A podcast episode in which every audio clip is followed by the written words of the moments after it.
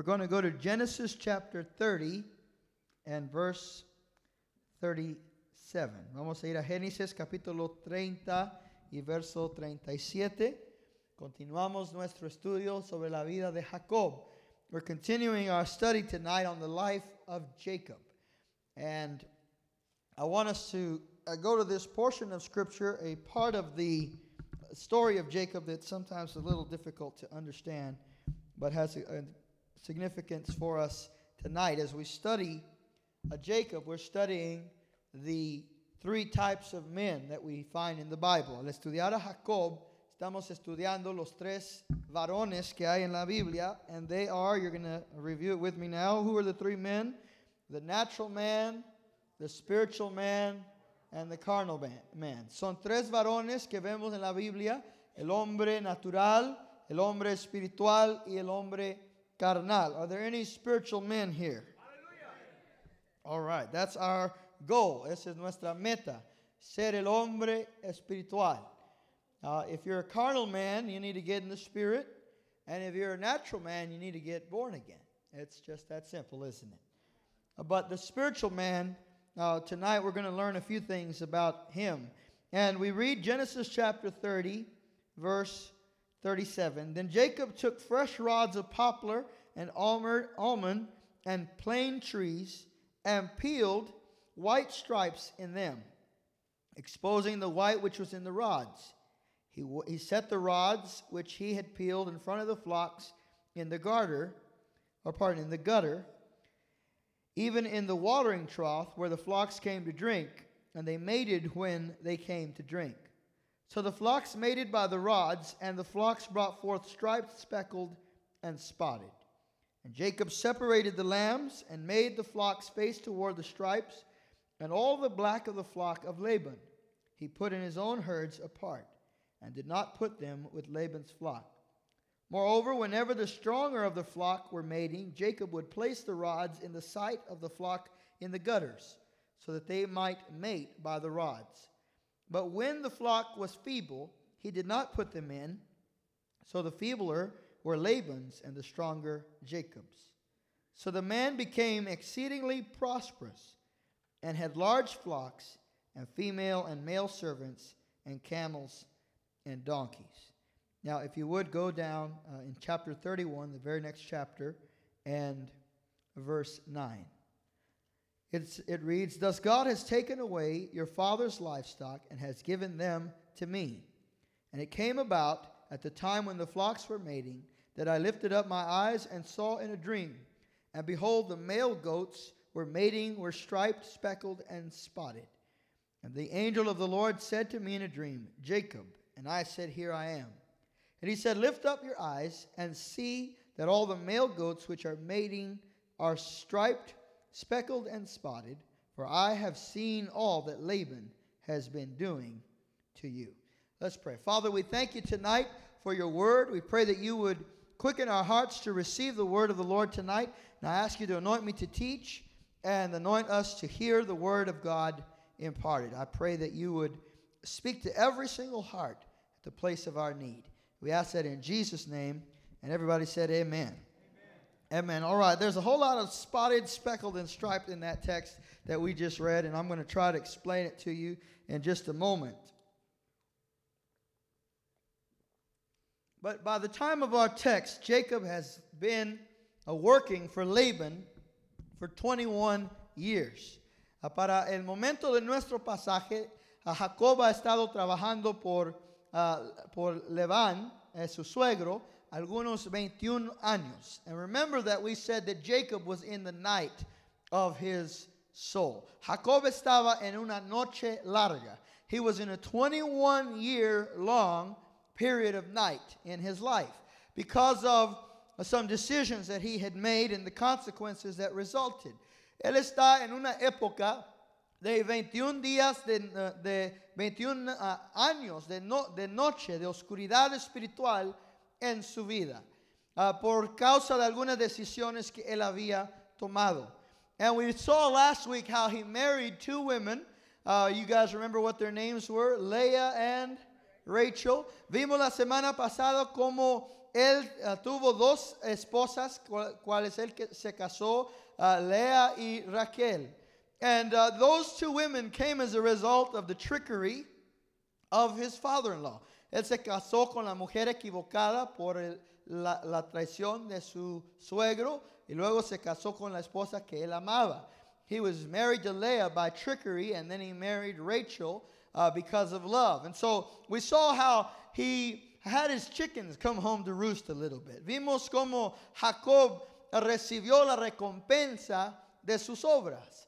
Because the Bible tells us that uh, what you reap uh, you will, what you sow, you will reap. La escritura nos dice que el hombre va a cegar lo que siembra. The Bible says this Do not be deceived, God is not mocked. As a man sows, so will he also reap.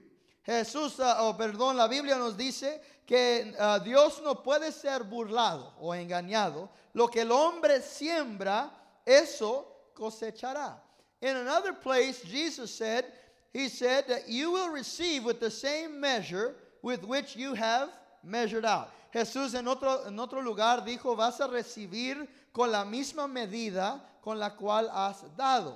So uh, he's talking about, in that context, he's actually not talking about tithes and offerings, he's actually talking about forgiveness. En ese contexto, Jesús no está necesariamente hablando de el diezmo y la ofrenda, sino está hablando del perdón.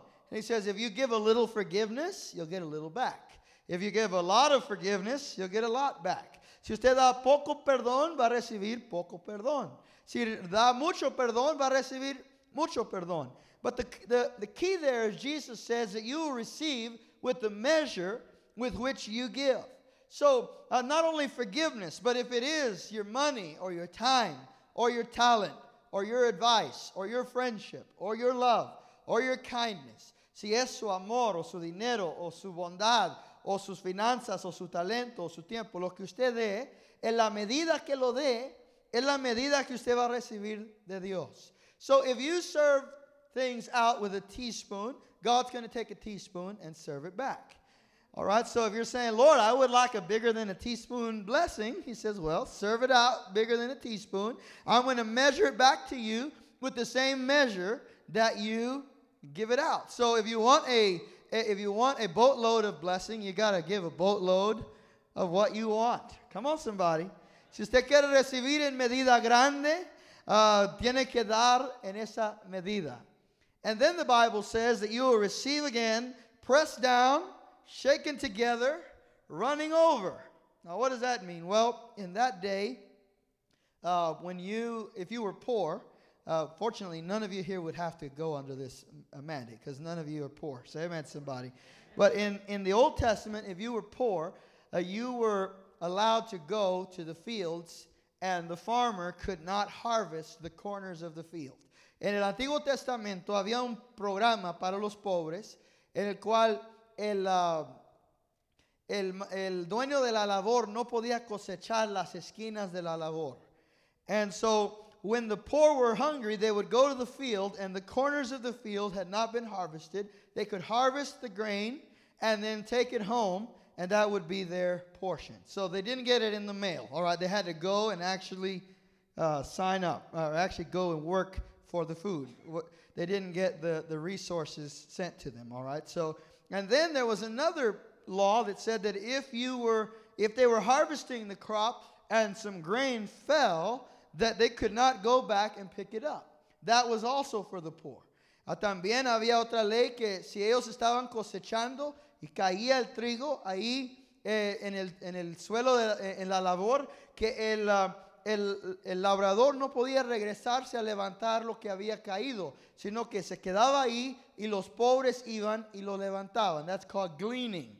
And so, what do you think would happen when the poor would go to the field? They would take the biggest basket they had, and then they would start collecting the grain and they would press it down so you could get as much in the basket as possible because you don't want to make too many trips, all right, all the way back to the house. They would press it down and then they would shake the basket so it would settle. You getting the picture? And then it would be running over. So that was what the picture is that Jesus has when he says, When you give, it'll be given back to you. Pressed down, shaken together, running over. So if you're sowing good seed, God says, I'm going to give it back to you. Say, pressed down, shaken together, running over. But if you're planting bad seed, oh, Pastor, just stop right there. Stop the tape right there. If you have unforgiveness and grudges and resentment, and you're sowing bad words and bad communication and uh, bad uh, rumors and all those things, they're going to come back to you. Pressed down, shaken together, running over. Joseph, Jacob experienced that. Jacob saw that what he had sown, he was also reaping. But you remember what I told you when he left. He was homeless, but he was blessed. So although he's getting the, the, the things that his carnal man has sown, God still has his blessing on Jacob.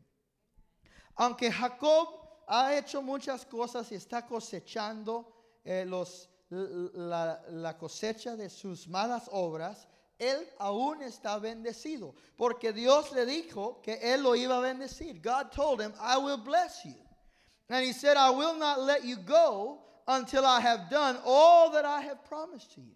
Dios le dijo, no te voy a dejar ir hasta que yo haga todo lo que yo he uh, prometido, lo que yo he dicho que yo voy a hacer en tu vida. So tonight, I just want you to realize that you are under the blessing of God. Say amen, somebody. Usted está bajo la bendición de Dios. Now, tonight, I want us to look at this episode in the life of Jacob because he has worked 14 years to get two wives, but he has no financial resources of his own. Jacob ha trabajado 14 años para poder adquirir estas uh, esposas, pero no tiene nada de él mismo. So now he's going to work the next seven years to build up his own wealth. Él ahora va a trabajar siete años más para producir su salario, para producir su, su uh, herencia. Y cuando él comienza en este proceso, while he's working in this process, he realizes that Laban is just uh, is still cheating him. Mientras él está uh, pasando por este proceso, dice la escritura que su suegro aún le, le sigue robando, le sigue haciendo el mal. Y esta tarde yo quiero hablar sobre cómo salir adelante. So tonight I want to talk about how to get ahead. How many of you want to get ahead? Because Jacob is a picture of a man who gets ahead from way behind. Jacob es un retrato de un hombre que sale adelante aunque comienza atrás.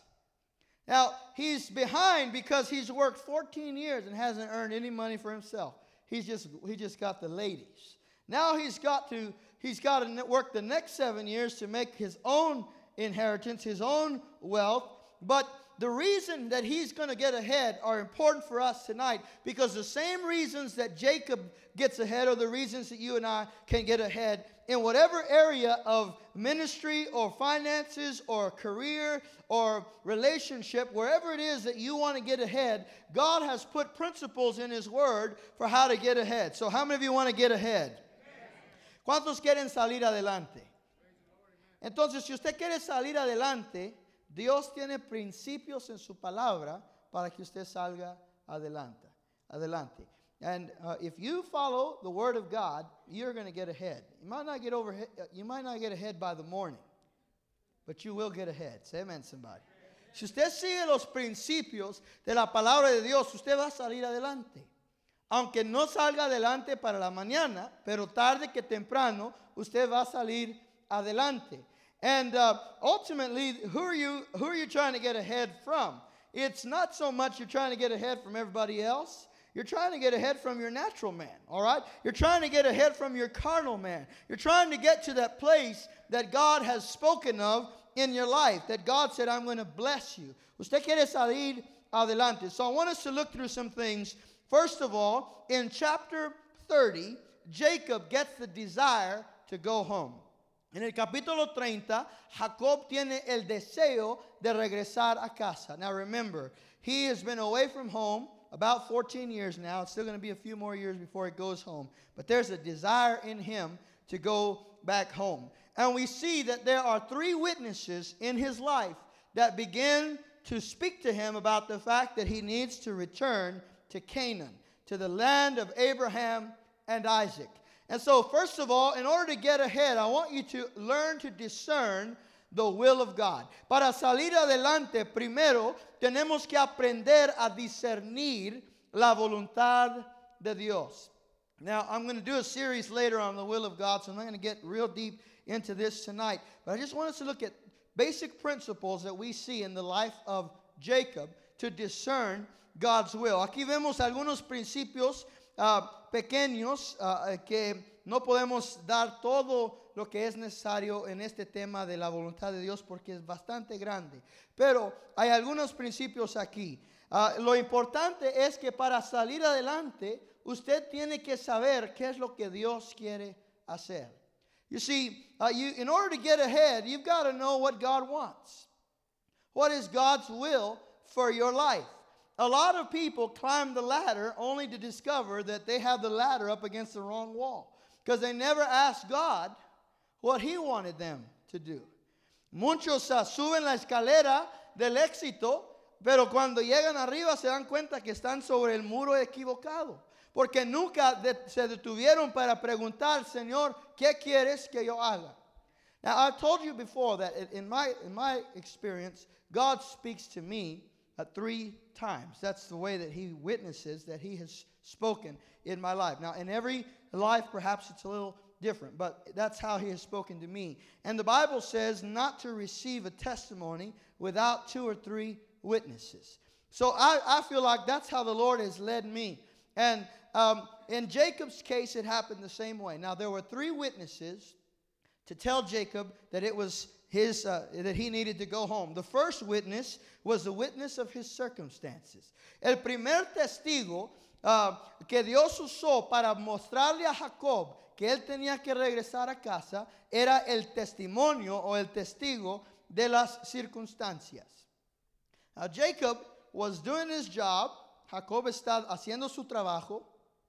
Mientras él está desarrollando su trabajo como un pastor de ovejas, él comienza a escuchar los hijos de su suegro, que serían sus, uh, ¿qué, ¿qué, serían ellos? Uh, cuñados, right?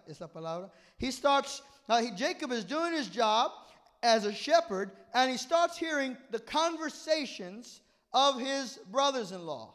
And his brothers-in-law are telling him, and they're, they're actually talking about him um, in, in his face. Ellos están hablando de él y están diciendo que él necesita retirarse de ellos porque les está robando su herencia. He, start, they, he, he starts to hear them say, We've got to get you out of here. You, want, you need to leave us. We're going to put you uh, in, in a bad state of mind and with our father because you are hindering us from developing our inheritance.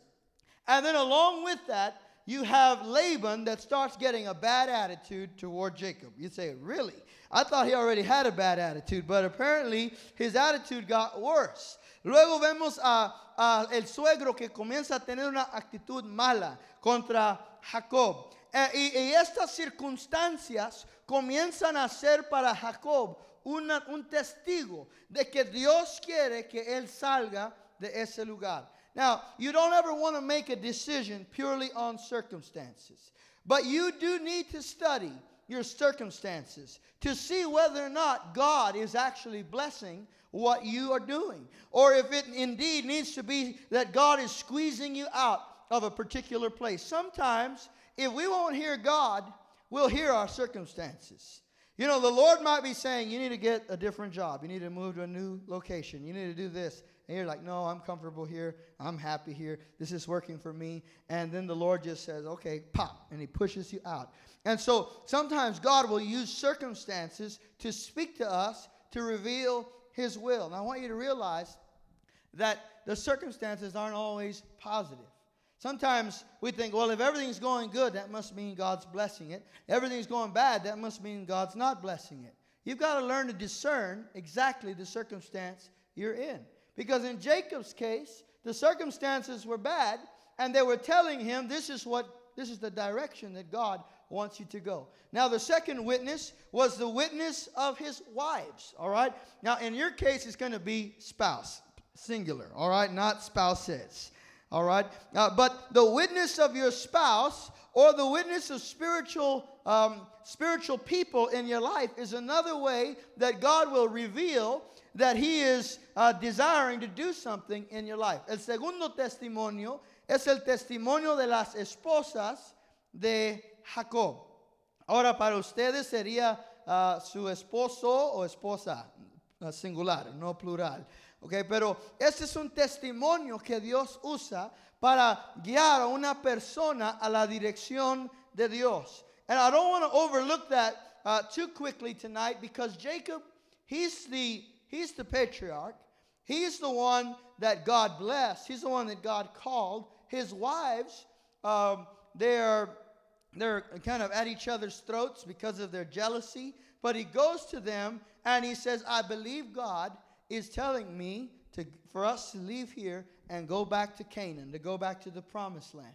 And these women come into agreement with Jacob and they say, Yes, this, is, this must be what God is doing. And they start pointing out the circumstances in Jacob's life to say, Yes, this is what the Lord is, uh, seems to be saying to us. So now he has two witnesses. So if you're making a major decision in your life, don't go without the wisdom of your spouse.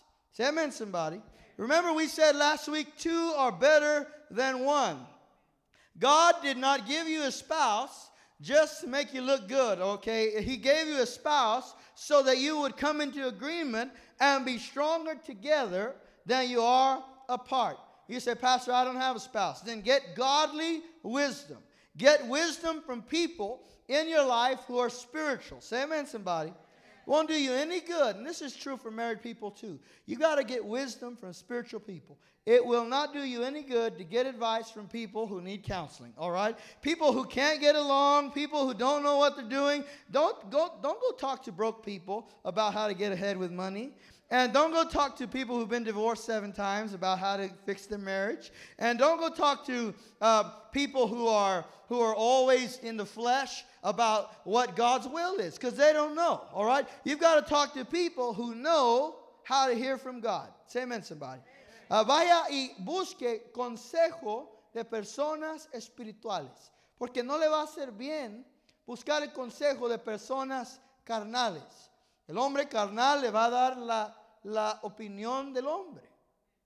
Le va a dar la opinión de la experiencia o de, de su dolor o de su uh, momento de fracaso. Usted necesita alguien que pueda darle la sabiduría espiritual. Now, the third witness is the voice of God. El tercer testigo es la voz de Dios. And we read it in, in, 30, in chapter 31, verse 3 of Genesis, that the Bible said, The Lord said to Jacob. Who said?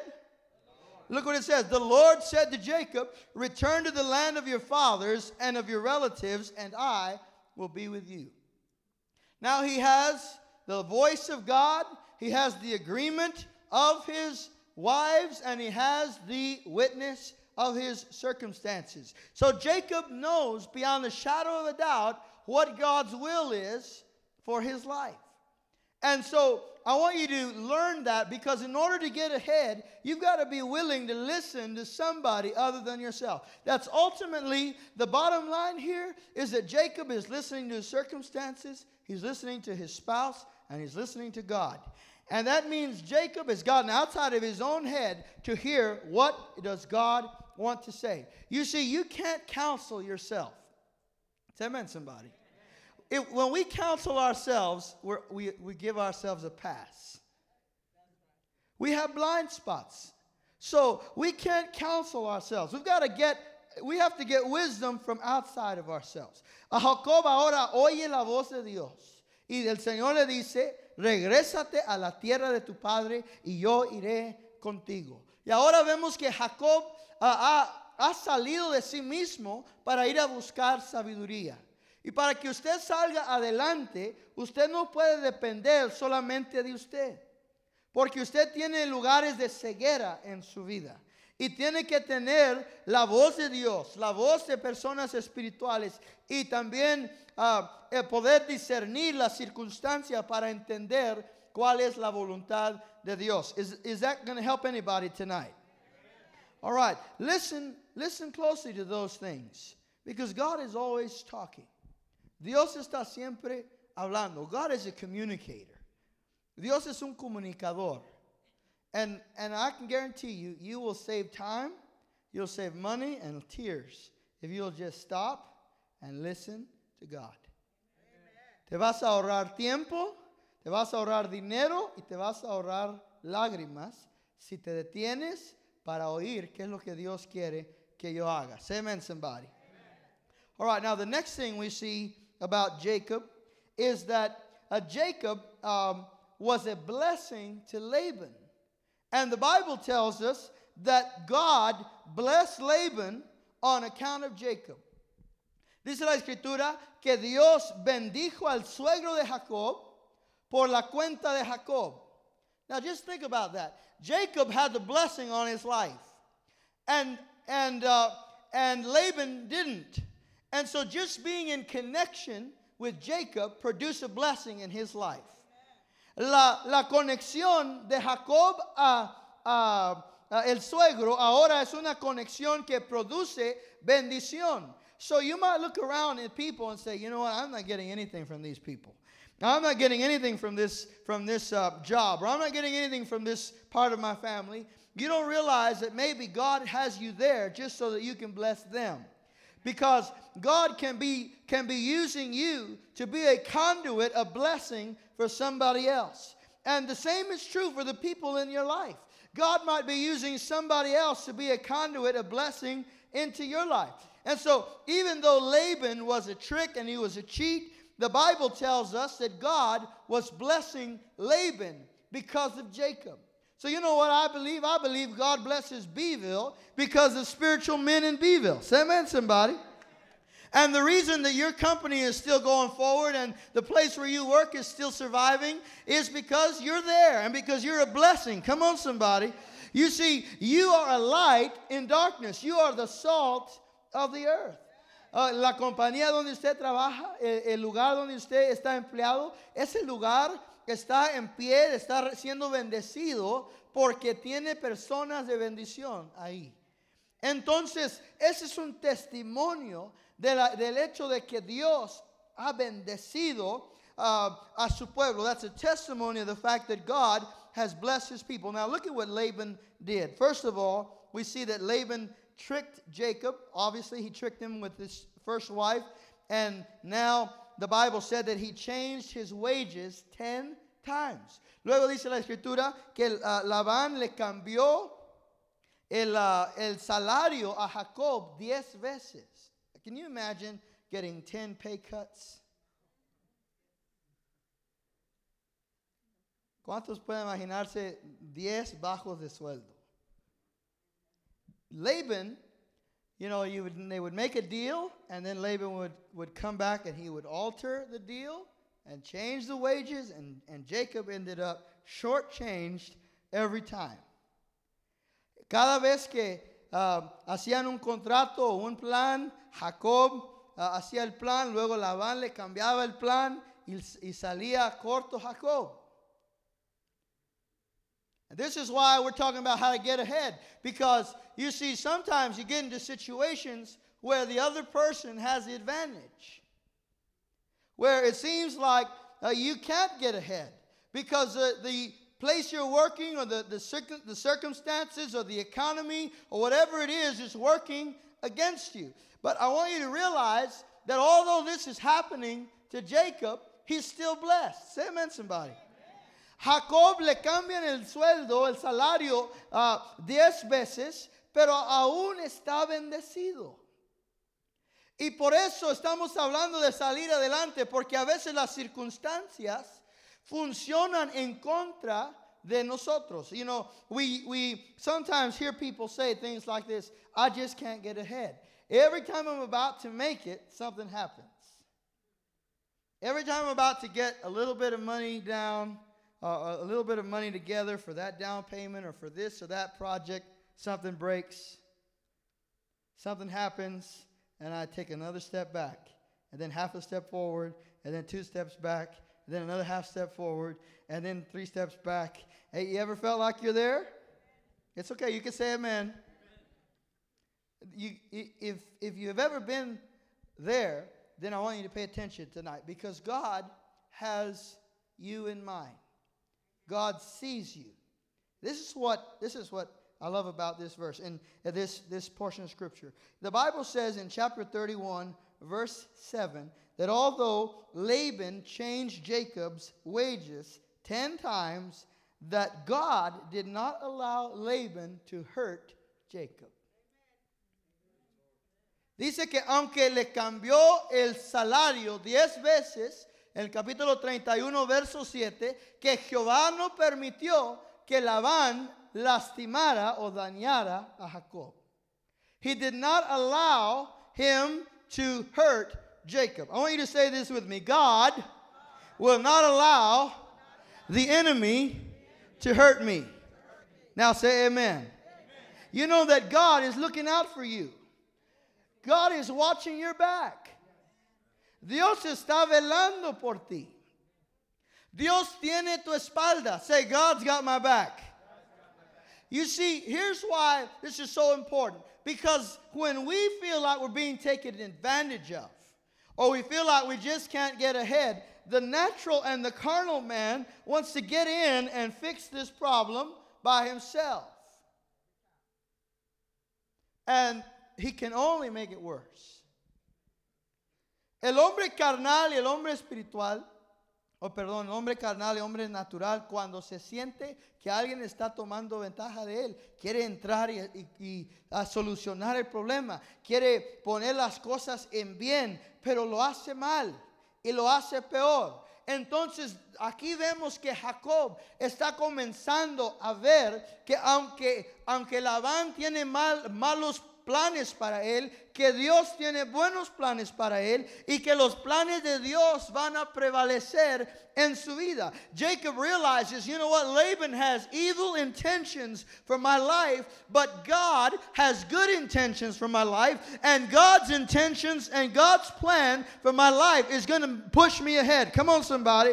The Bible says, the Lord said, I know the plans that I have for you. Don't worry about the plan that your enemy has. Don't worry about the plan that the devil has. God says, I have a plan for you. And my plan is to prosper you, to bless you, to give you a future and a hope. El plan de Dios es de bendecirte, de prosperarte, de sacarte adelante.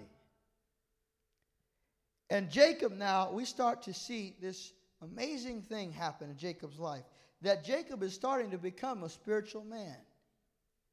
Jacob comienza a entender las cosas como el hombre, como el hombre espiritual. In chapter 33, verse 29, when Laban goes after, after um, Jacob to chase him, the Bible says that the Lord appeared to Laban and told him, Do not touch Jacob. Hands off. I have blessed him. Cuando Labán va siguiendo a Jacob, dice la escritura que Jehová se apareció con él y le dijo, no toques a Jacob. Say it with me tonight, don't touch.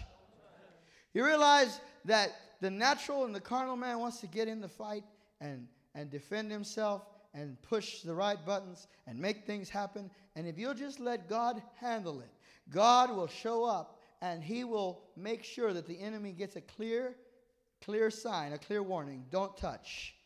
This one is God's anointed. This one has God's hand upon him. You remember that when King Balak tried to curse the nation of Israel, he hired a prophet to curse the nation of Israel. And when the prophet Balaam went to curse Israel, the Lord said, No, you cannot curse what I have blessed. I have already decided to bless Israel, and you can't curse Israel. Cuando Balak fue a querer maldecir a, a Israel y se ocupó al, al profeta Balaam, dice la escritura que cuando Balaam iba a a pronunciar la maldición sobre Israel que Jehová le dijo, no, porque no puedes maldecir lo que yo he bendecido. You can't curse what God has blessed. So, whatever the plan is Laban has, God has already decided, I'm not going to allow you to hurt Jacob. Now, this is so important because the natural man thinks, so you've already hurt me. You took my time, you took my money, you took my, my wages. But the spiritual man realizes whatever he took wasn't mine. God is going to take care of me. And the, the spiritual man realizes I didn't lose anything in this season that I need for the next one. God's going to see to it that I have everything I need. Say amen, somebody. Because you see, so long as you're crying about what you lost yesterday, you can't move on to what God has for you tomorrow. Say amen, somebody. If you just sit there looking at yesterday and saying, oh, I, that beautiful car I used to have, and oh, that beautiful house I used to have, and oh, that beautiful whatever I used to have, you aren't looking toward the future that God has for you. Say amen, somebody. God has greater things for Jacob. And he says, I'm not going to allow Laban to hurt you. Now, here's what we see about Jacob. Here's the second point. In order to be able to get ahead, Jacob must walk with integrity. Say integrity. Para poder salir adelante, Jacob tiene que aprender a caminar con integridad. Now, I want you to just look at this because there this is this is kind of an, uh, a contradiction in terms jacob and integrity right? Because jacob means trickster.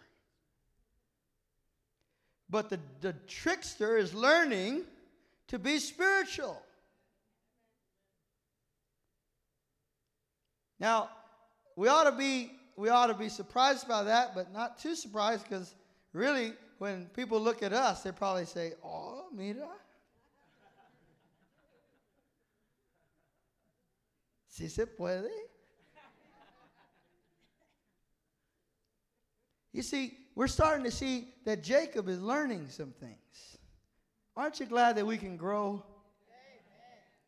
Come on, I said, aren't you glad that we can grow? Aren't you glad you weren't the same person today you were 14 years ago? or that you weren't the same person today you were 14 days ago, that God is changing you, that God is growing you, that God is maturing you. Listen, Jacob is a trickster. He could have he could have robbed Laban of house and home. But look at what he does. He begins to walk in integrity. Jacob era tan astuto que pudiera haber robado a Labán y ni, ni se hubiera dado cuenta el suegro.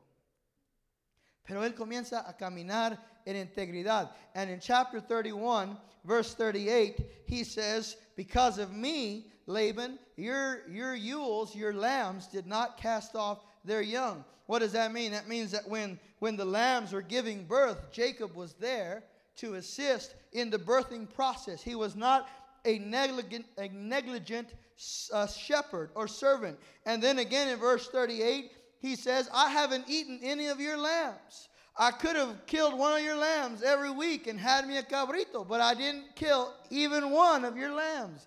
In all of these years, I never ate one of your lambs. You think Laban would have noticed if one of his goats went missing? Probably not. But Jacob was walking with integrity. Now just think about that because maybe you don't work with lambs or with uh, cows or goats, but maybe you work with other things at work that could easily walk home with you. Paper plates? Paper clips, okay. Well, you know, you think about people walk away with time. It says you're supposed to be there at 8, stay till 5. I don't want to hear this sermon. you get there at 9, you leave at 4, you get, you get a full day's pay for two hours that you kept. That's not how we get ahead.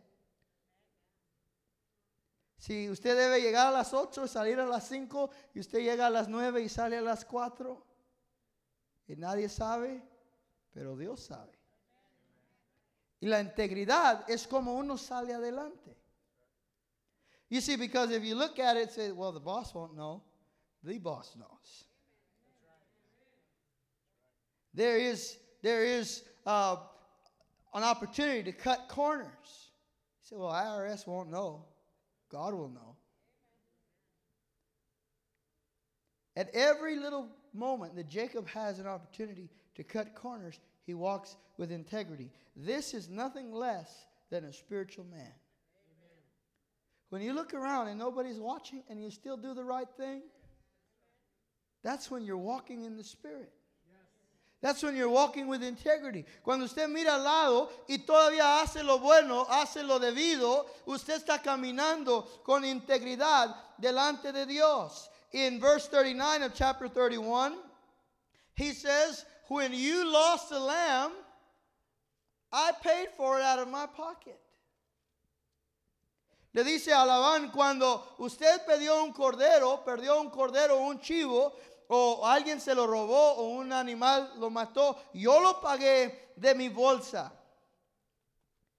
Y luego dice cuando cuando hubo escasez o cuando hubo frío, yo perdí el sueño para estar con el rebaño. En el, en el verso 40, en verse 40, he says, I suffered droughts and I suffered the frost of the night and I lost my sleep working for you.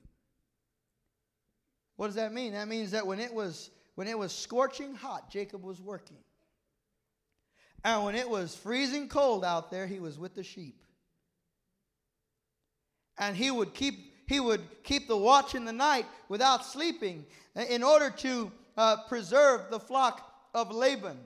Now, all of this time, I want you to notice, all this time, Jacob is tending someone else's sheep someone else's goats, someone else's stuff. But that's the test of promotion. If you can handle your own stuff, big deal. But God says, I'm going to test you by checking to see whether you can handle somebody else's stuff. If you can handle someone else's stuff, then I'll give you your own stuff. Because the Bible says this He who is faithful with little will be placed over much, but he who is unfaithful with, with what is another's will not receive his own. How many of you want your own? Then you have to walk in integrity.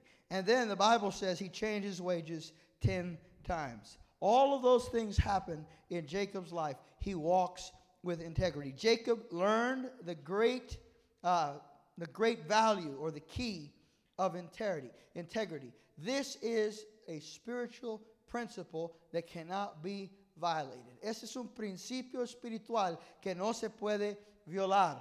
Cuando usted y yo caminamos en integridad. What is integrity? ¿Cuál es la integridad? Es ser honesto, ser justo y estar en un estado completo. The word integrity means to be honest, to be righteous, and to have a state of being whole. I want you to think about that word whole because that's, that's really what the word integrity means. It means there are no missing parts. La palabra integridad significa que no hay pedazos que están faltando.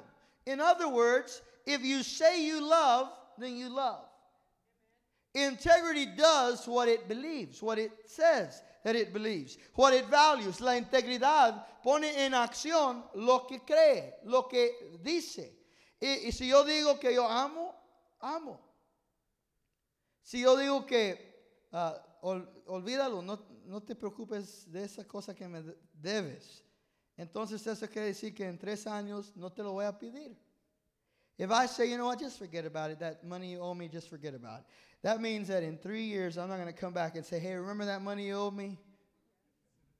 Integrity keeps its word. La integridad hace lo que dice. The Bible says that we should let integrity and uprightness preserve our way. Dice la, la, escritura del Salmo 25, 21 que la integridad y la justicia preservan nuestro camino. Proverbs 10 and verse 9 says that he who walks with integrity walks safely. Dice Proverbios 10, 9 que el que camina en integridad camina seguramente. If you walk with integrity, you don't have to look over your shoulder. And when someone asks you a question, if you always tell the truth, you don't have to worry about getting caught in a lie. A ver, ¿qué dije la última vez? See, what did I say the last time? If you just tell the truth every time, you won't get caught in a lie. Say amen, somebody. Is this how God's people should operate? Now, this is important because Jacob has gotten all these negatives going on. Laban's treating him negatively. But this is what, what ultimately the spiritual man has to learn. You're doing this in the natural. What you've done to me is in the natural. But in the spiritual, God has been at work. You see, you didn't change my wages unless God let you. And if God let you, it must be because God wanted me to grow. Now, the natural man cannot swallow that. Remember, I told you the carnal man is a baby? So if you tell the carnal man that, he's choking on it. What do you mean God was involved in that? But the spiritual man realizes if God allowed it, he must have something that he's working on. There is a, a broader perspective I need to get. If God allowed this in my life, if God allowed you to change my wages, it was because He had a plan for my life. And so the spiritual man can walk in integrity because he knows God is watching. God is the one I'm going to answer to. And sooner or later, it's not going to be Laban anymore. Sooner or later, I'm going to have to deal with somebody else. But whoever I'm dealing with, whoever I have to face, I want to be uh, guaranteed that I'm on God's side. I'm doing what God has designed for me to do. Tarde que temprano, Jacob ya no va a estar bajo la mano de Labán. Pero él entiende que no importa cuándo él esté, siempre va a estar bajo la vista de Dios. Tiene que obrar con justicia, obrar con integridad. Porque Él sabe, si Dios permitió esto, es para que yo creciera. So, guys, if God allowed something in your life so that you could grow, then what should you do? Say, grow. You can sit there complaining 10 times. I'll be a millionaire by now. If I had a dollar for every time, and all the time you're missing out on the opportunity to grow. You see, because sometimes God will use other people in your life to be like sandpaper, to get the rough edges off. A veces Dios usa a otras personas en nuestra vida para lijarnos.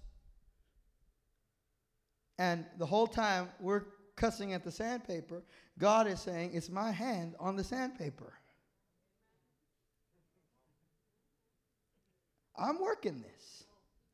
Mientras usted está maldiciendo a, el papel, es la mano de Dios el que está lijando. Para que usted quede suavecito. Para que usted quede limpio. And you see, that's why that's why we need the, the voice of God and the voice of other people in our life. Because when we look at ourselves, we look at perfection. This cannot be improved upon. And God said, Yeah, there's a rough spot right here. I, I couldn't see that. Has God ever taught you things about you you didn't know? And things have come out of you, you say, I didn't know that was in there. I thought I was over that.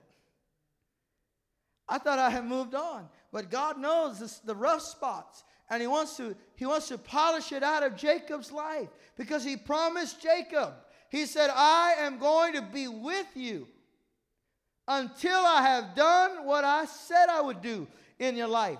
And that means I'm going to I'm going to make you the man that I want you to be. You remember when Jesus called the disciples, he says, "Follow me and I will make you fishers of men." We have to be made. We have to be shaped. We have to be formed into the likeness of Jesus. Jesús le llamó los discípulos y dijo, sígueme y te haré discípulos o pescadores de hombres. Tenemos que ser hechos. This has to be our prayer, Lord, make me. Because I won't make myself. The Bible says a man's way is not in himself. I don't have the capacity to make myself the man God wants me to be. God has to do that. God has to make me. And God will use people and circumstances like sandpaper in my life to make me.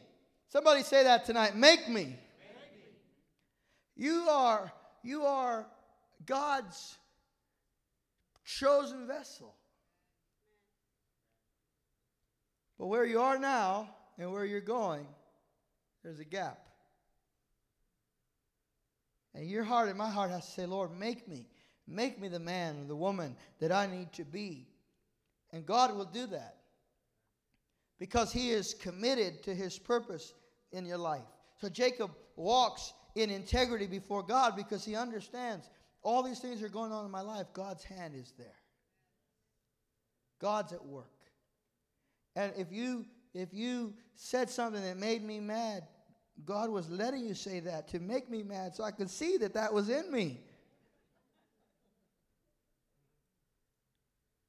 Say amen, somebody. Now, what does integrity mean? Quickly, four things. Number one, integrity means you tell the truth when it hurts. La integridad significa que decimos la verdad aunque duela.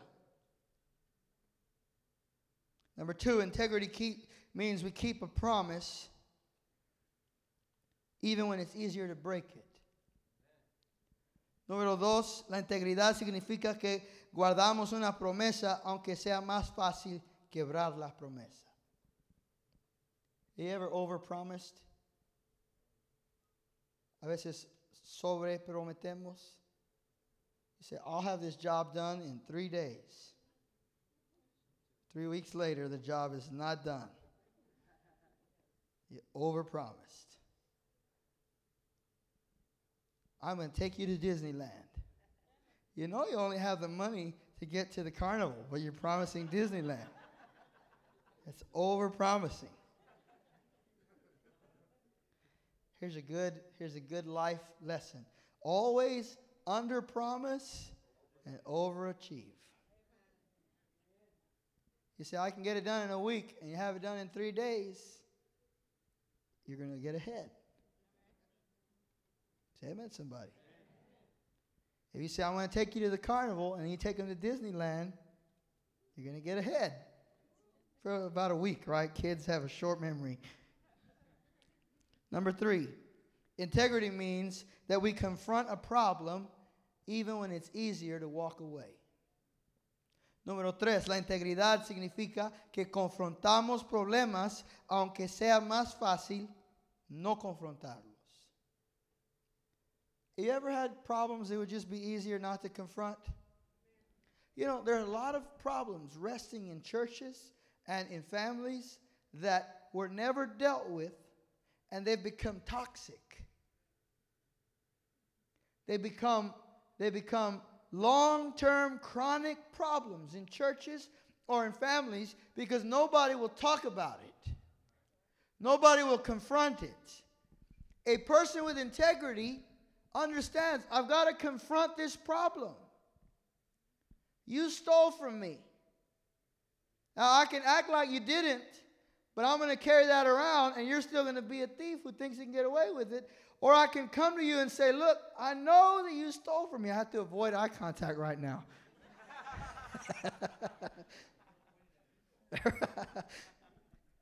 uh, what, what happens is that when you confront problems, you help somebody else. If you confront it in the right spirit, if you confront it as a spiritual man or as a spiritual woman, you confront that issue, and at least you've given that person an opportunity to repent or that person an opportunity to grow. Now, the spiritual man has to, has to be the one to address that because if the natural or the carnal man gets involved, there's going to be a fight, there's going to be an argument, there's going to be uh, a, a 20 year long feud if you don't let the spiritual man handle it. But the spiritual man will get God's timing and God's place, and he'll go and do that. And you know, sometimes you have to confront things, but when you when you do it by the Spirit, the Spirit will give you the time for it, the place for it. I remember uh, one time when I was a younger preacher, I preached a sermon, and apparently the Lord used it to tell this young man in the congregation that he needed to break up with this girl. Well, he went and did it right after the altar call. Bad timing. you got to let the Spirit lead. Even if God has spoken, you've got to let God lead us to the timing for when you need to confront this issue. And you see, because of a lack of integrity, many times these things just stay under the surface. They're just boiling. And eventually they become a problem bigger than you can handle. Number four, integrity means that you love without bias. Número cuatro, la integridad significa que amamos sin hacer excepción de personas. Well, I love all Mexicans. That's not integrity. I love all people that live in the middle class or higher. That's not integrity. Well, I love all Republicans. I love all Trump voters. Well, if you if you decide who you're going to love and who you're not going to love, or who you're going to show kindness to and who you're not going to show kindness to, and partiality to one group and not another, you're not walking in integrity. You're not walking in, in the fullness of the love of God. And integrity says, I'm going to love without bias. I'm going to forgive without bias. I'm going to be kind without bias because of the love of God in my heart, because of the kindness of God in my heart, because of the forgiveness of God in my heart. And when you and I walk in integrity, we're walking in a safe place. We're walking in the in a safe place uh, of, in our natural world, but we're also walking in a safe place with God. Because God watches over us. He preserves our way, as I have already quoted. And uh, I don't have the time to go to our next point tonight, but I want to just end here in uh, doubling over on this point. Look, look at what the Bible says. First Chronicles chapter 29, verse 17. It says, God tests the heart and is pleased with integrity. Primera de Crónico, Crónicas 29, verso 17, dice, Dios examina el corazón y le place o le complace la integridad. You know, we always talk about faith pleases God, right? Well, you know what else pleases God? Integrity. When you and I walk with integrity, we're pleasing to the Lord. Now, what does God look at? He looks at our heart. He examines the heart, doesn't examine the outer man. When you look at Jacob in this section of his life, you're seeing a man whose heart is being shaped by God. It's being formed by God. And it's being polished by the hand of God. And here's what you what you can trust in that God is a God of integrity. He doesn't have different strokes for different folks. He doesn't love you less than he loves somebody else. He's not going to keep his word to your neighbor and break his word to you. When you give it all to God, God says, I'm giving it all to you. You can trust God. You can trust Him that even the hardships that are in your life, He's going to use them to make you the man or woman that you need to be. And here's the thing God won't waste anything. God won't waste anything. You had a bad experience, you had a hard time. Maybe it was because of your own rebellion, like Jacob, your own bad sowing, your own, your own consequences of your own bad decisions. God will even take those things and turn them around for your good if you'll just walk with Him.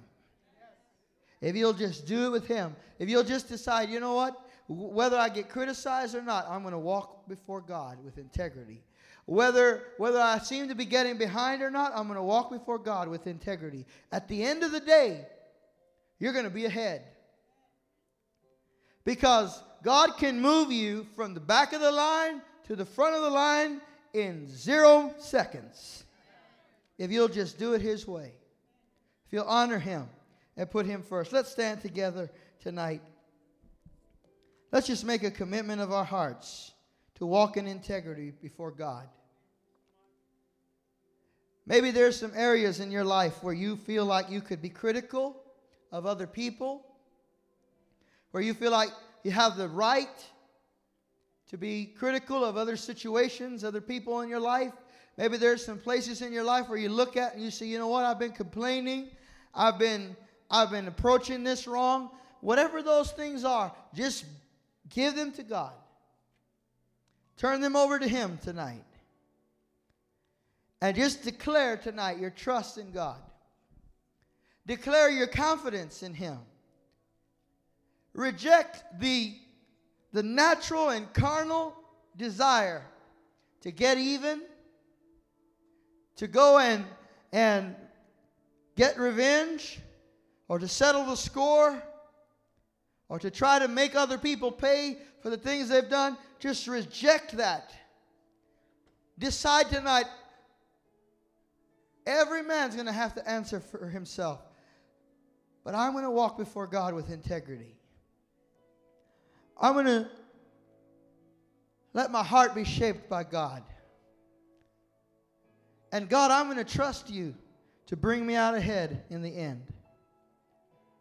God, I'm going to trust you to make every promise that you've given to me fulfilled in my life. God, I'm going to trust you tonight that you're going to bring into my life, pressed down, shaken together, and running over blessings, provisions, answers to prayer, victories in the battle. God, I'm going to trust tonight that while there might be a Laban in my life, while there might be somebody trying to take advantage of me, somebody trying to make to make um, themselves stronger at my expense, God, I'm trusting you to bring me out ahead. You're my God. I will not trust in chariots, and I will not trust in horses. I will trust in the Lord my God. He owns the cattle on a thousand hills. The silver and the gold belongs to him. Promotion belongs to the Lord. Almighty God, we put our trust in you tonight. We look to you, oh God, because you are the one who has the last word. You are the one who has the last word. And nothing that left my life in the last season do I need for where I am right now. I can go up. I can be strong. I can be blessed. I can walk in the fullness of the Spirit.